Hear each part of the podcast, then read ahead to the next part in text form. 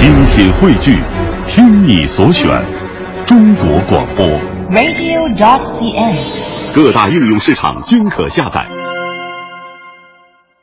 各位听友，大家好，欢迎您进入今天的孔子学堂，我们一同走进奇幻的中国创世神话世界，一起呢来了解一下中国上古时代的历史文明。那么今天我们的演播室呢，请来了呃北京师范大学民族学与文化人类学研究所的教授杨一慧女士，她们也是中国民俗学会的理事。杨老师你好。主持人好，听众朋友好啊、嗯呃今天呢，我很高兴能有机会啊、来和大家一起聊一聊中国上古的神话世界。嗯，我小的时候最喜欢就是爸爸妈妈没事的时候缠着他们给我们讲故事哈，而且当讲的最多的那个时候都是童话呀、神话。呃，从小呢我就知道像盘古开天，嗯还有精卫填海啊、后羿射日、嫦娥奔月、女娲造人这样等等这样的一系列的中国上古的这些神话故事。嗯那每当这个时候，我都会想象自己如果生活在那个故事里，多有意思啊！小孩嘛玩性很重。嗯那么等到自己长大一些，学到了一些书本知识的时候呢，又会听到我们是炎黄子孙这样的一种说法。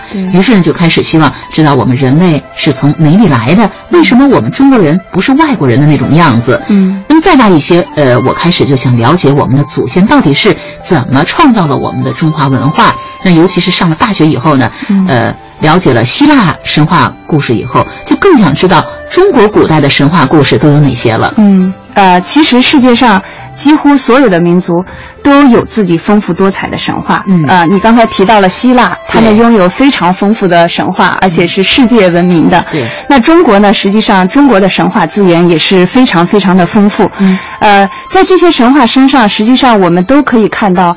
说这些神话的那些人们，嗯他们的思维、情感和社会生活的烙印。对，比如说世界上每个民族，它刚才你说都有自己的神话哈，嗯而这些神话呢又各有不同，嗯。但是呃总体来讲呢，它都是反映了一种，比如说世界到底是怎么产生的，嗯对。日月星辰，呃是怎么样来的，为什么会有电闪雷鸣啊，或者风霜雨雪这样的，人类是从哪里来的，嗯。那不同的民族国家又是怎样产生的，嗯。等等这样的问题，嗯。他们是不是就把这些通过他们自己的想象，然后呢，创造出了这么一个故事来解释他们不可以解释的这种现象？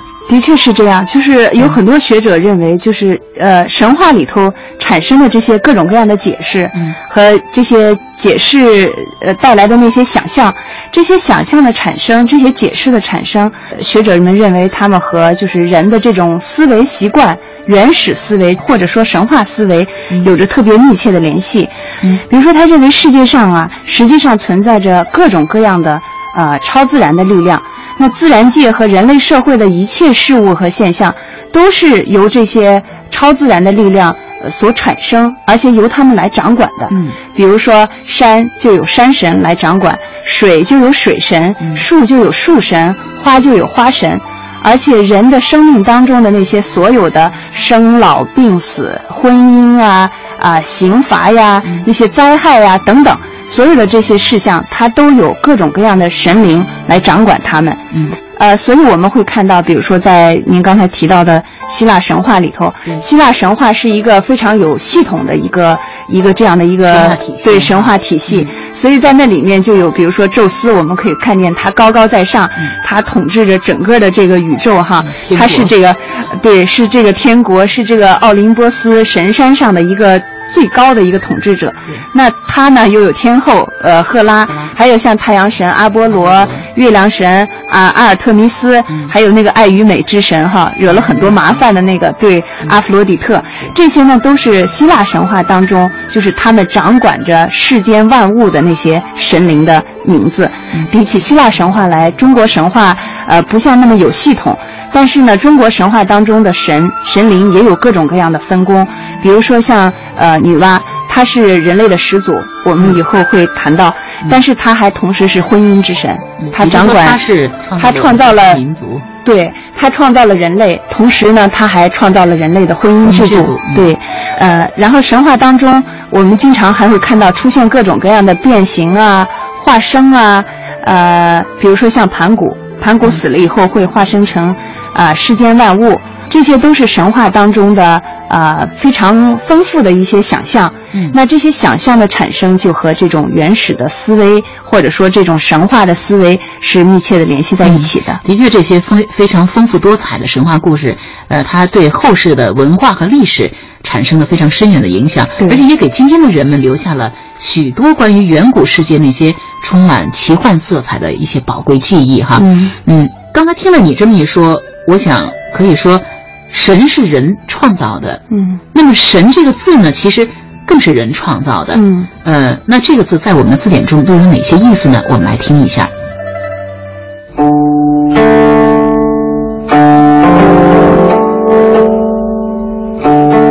说文解字“神”，神是一个典型的会意字，它的左边是一个启示的“示”，右边是一个申请的“申”。这个申请的“申”呢，是由天空中闪电的形状演变来的。古代的人们看到闪电变化莫测、威力无穷，因此就认为啊，这些奇幻的自然现象是由一个叫神的东西来主宰的。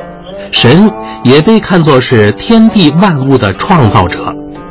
我们常说的天神、神灵，也就是这个意思。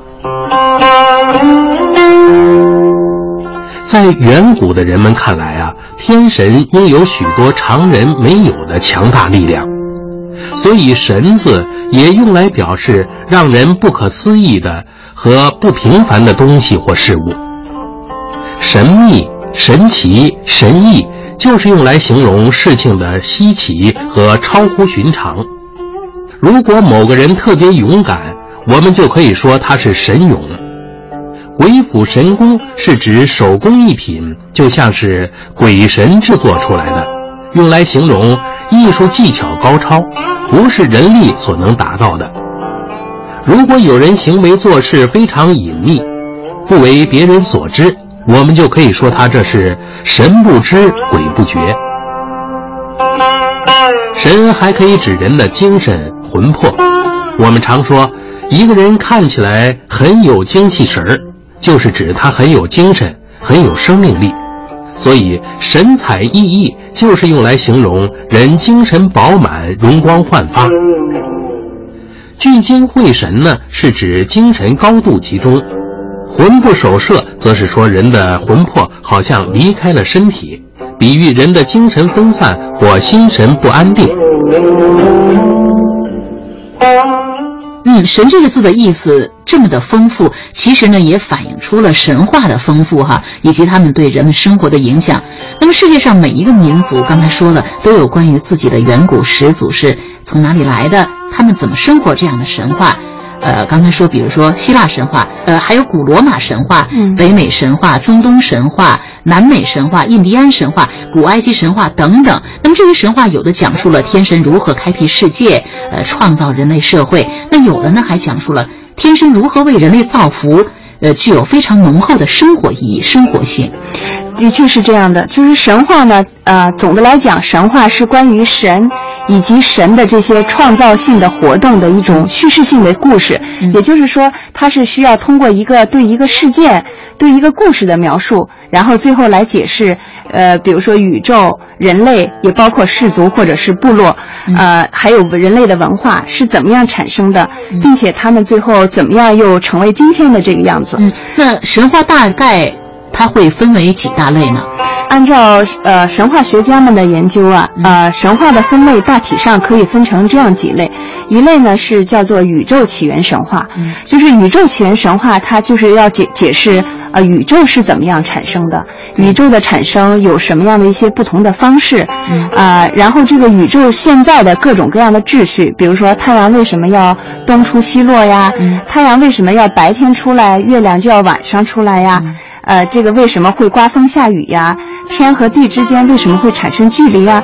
这样的一些问题，呃，都在这个宇宙的起源神话里得到解释。嗯啊，另一大类呢，就是叫人类的起源神话。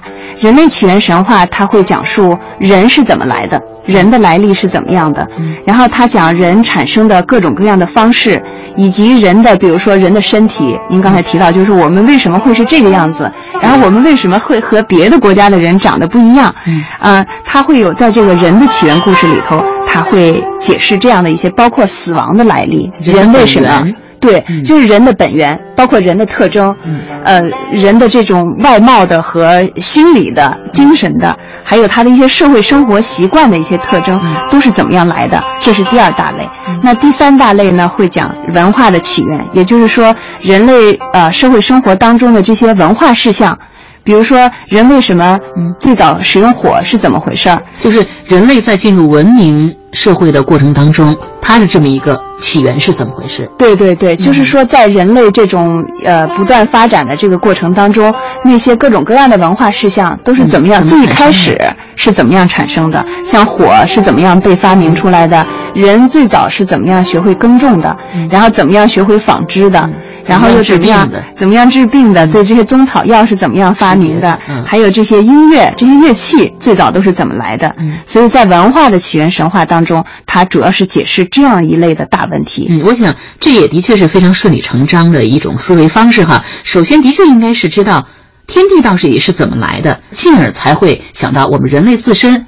又怎么产生的？没错，呃，无论是怎么样的一些神话的这个解释什么样的内容，嗯啊，他们大体上都有这样一个共同特点，就是神话讲述的都是从宇宙初开的那个阶段，就是还没有秩序的一个阶段，还没有形状的一个阶段，然后慢慢的过渡到有秩序、有规则的这样一个新的一个宇宙的宇宙阶段的开始。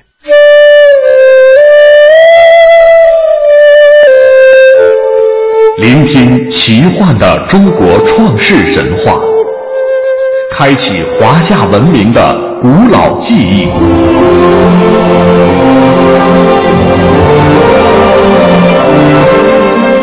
孔子学堂中国创世神话系列正在播出。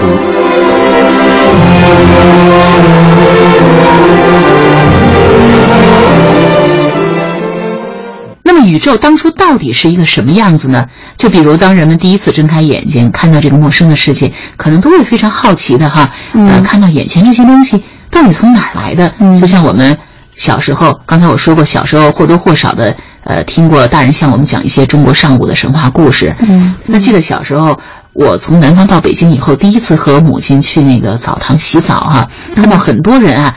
在澡堂搓澡，而且搓下来的都是泥，觉得很奇怪啊。因为在南方小时候天天洗澡，好像不至于能搓出这么多泥了。孩子身上可能也没有那么多，于是回来就去问妈妈，妈妈就给我讲了女娲造人的故事。哦，哎，我觉得特别有道理。嗯嗯。呃，于是我就特别骄傲的。去学校跟小朋友讲，妈妈会觉得我特别有学问。对，妈妈会讲说，你知道是人为什么身上这个泥搓不干净哈？老搓老有泥，就是因为人是泥巴捏的。对呀，女娲造人就是用泥来捏成的嘛。是。所以还有比如说，天上的太阳为什么早上刚才你说从东边起，嗯啊，晚上又跑到西边去了？那这些在我们小时候常会有疑问。我想在远古时代的人们也是同样充满了这种好奇的。那么中国的这个。创世神话当中，宇宙最开始的状态，并不是像我们现在想象的这个样子。刚才我们说了哈，那人们把世界诞生之前的那个状态，呃，中国人呢称为混沌。那这个混沌又是一个什么样子呢？在中国啊，很多的民族都有一个对于宇宙呃形成之前的那一个状态。嗯。呃，或者我们把它叫做混沌状态。嗯，很多神话里都有关于那个阶段的混沌状态的一个描述。嗯，这个混沌状态呢，往往被描述为它是一个没有光的、没有形的、没有声的、没有色的这样的一个世界，好像是一团漆黑，漆黑，然后就是一团雾蒙蒙的这样的一个一个世界。比如说像呃像彝族的神话里头就说，他说远古的时候呢。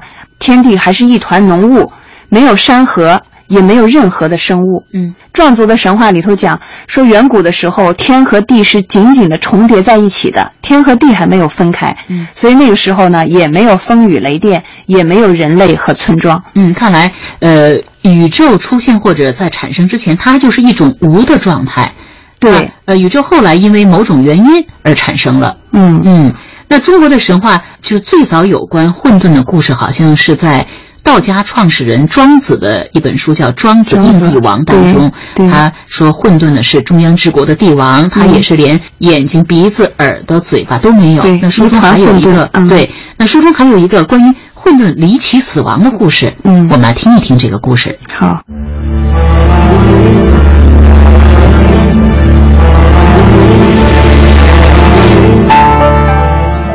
在上古时代，南海的天地叫舒，北海的天地叫呼，混沌则是中央的天地。舒和呼经常去混沌那里玩耍，混沌啊每次都热情款待他们，舒和呼因此非常感动，总想找个方法来报答混沌。舒和呼。看到啊，当时人们都有两个耳朵、两个鼻孔、两只眼睛、一个嘴巴，人们用这七窍可以去看世间的美景，去听动听的音乐，去享用美食，去闻芬芳的气息，而混沌呢，却一窍都没有。所以舒和呼想为混沌凿出七窍来，让他也去享受这世间的美好事物。于是啊，他们每天为混沌凿一窍。七天过去了，七窍是凿出来了，可混沌却因此一命呜呼，死了。叔和呼这两个家伙一看自己闯了大祸，赶紧一溜烟儿的跑了。所以现在人们还用“疏忽”这个词儿来形容动作很快或者很突然的意思。疏忽之间这个成语呢，也被人们用来形容时间过得很快。因为混沌为了凿七窍，结果把性命给丢了。现在啊，人们也用“混沌”一词来形容人的蒙昧无知、糊里糊涂的样子。而“七窍生烟”这个成语呢？是形容人非常生气，气愤的好像耳目口鼻都要冒出烟、冒出火来。那个倒霉的混沌在糊里糊涂冤死之后，可能就气得七窍生烟吧。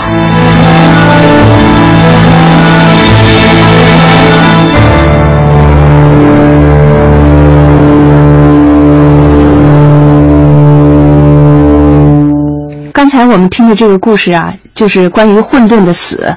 这个故事在庄子的笔下，呃，我们可以可以看到，它被赋予了很强的道家哲学的思想。嗯，这个故事当中的这个混沌啊，代表的是宇宙初始的原本，它代表的是那种自然的、没有分化的一个统一体。嗯，而那个里面的那个两个多事的这个家伙，一个书，一个忽，他们象征的是人为的秩序。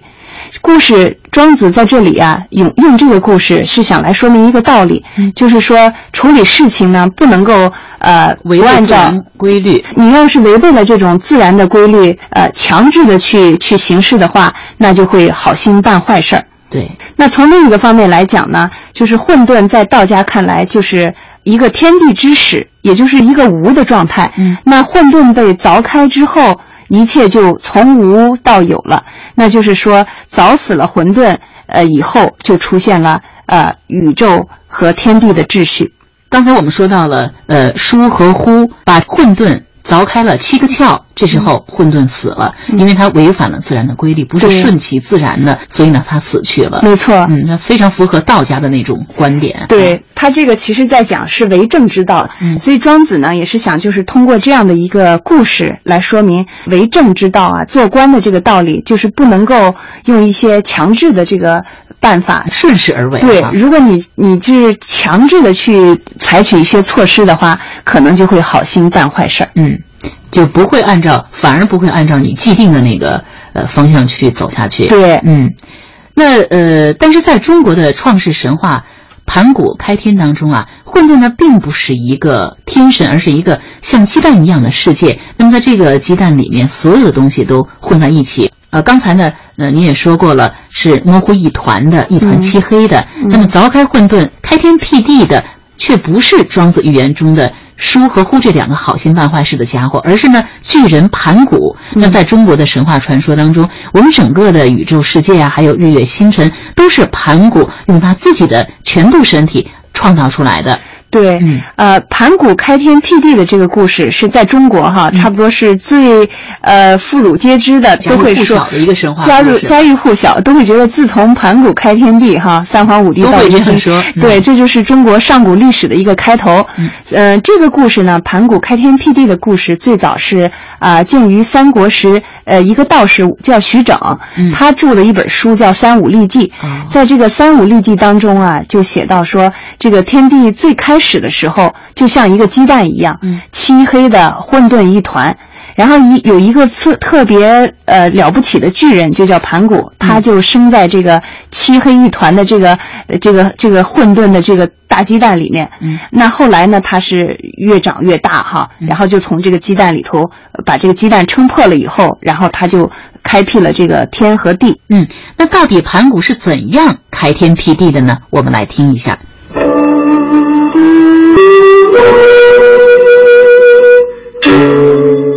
很久很久以前，天和地还没有分开，宇宙混沌一片。有个叫盘古的巨人，一直在这混沌中睡了十万八千年。有一天，盘古忽然醒了，他见周围一片漆黑，就抡起大斧头朝眼前的黑暗猛劈过去。只听一声巨响，混沌一片的东西分开了，轻而轻的东西缓缓上升，变成了天；重而浊的东西慢慢下降，变成了地。天地分开以后，盘古怕他们还会合在一起，就头顶着天，脚踩着地，随他们的变化而变化。天每天升高一丈，地每天下沉一丈，盘古的身体也随着越长越高。这样不知过了多少年，天和地逐渐成型了，盘古也累得倒了下去。盘古倒下去之后，他的身体也发生了巨大的变化，他呼出的气息变成了风和飘动的云，他发出的声音化作了隆隆的雷声，他的双眼变成了太阳和月亮，他的四肢变成了大地上的东西南北四极。他的肌肤变成了辽阔的大地，他的血液变成了奔流不息的江河，他的汗毛变成了茂盛的花草树木，他的汗水变成了滋润万物的雨露。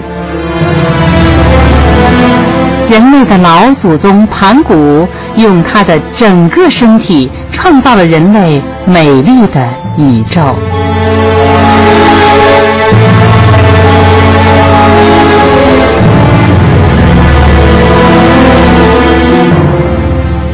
好听众朋友盘古开天以后世界又发生了什么样的变化呢？那么在下次节目当中呢再给大家一起聊一聊。好那么今天我们的孔子学堂就下课了明天同一时间再会。再会。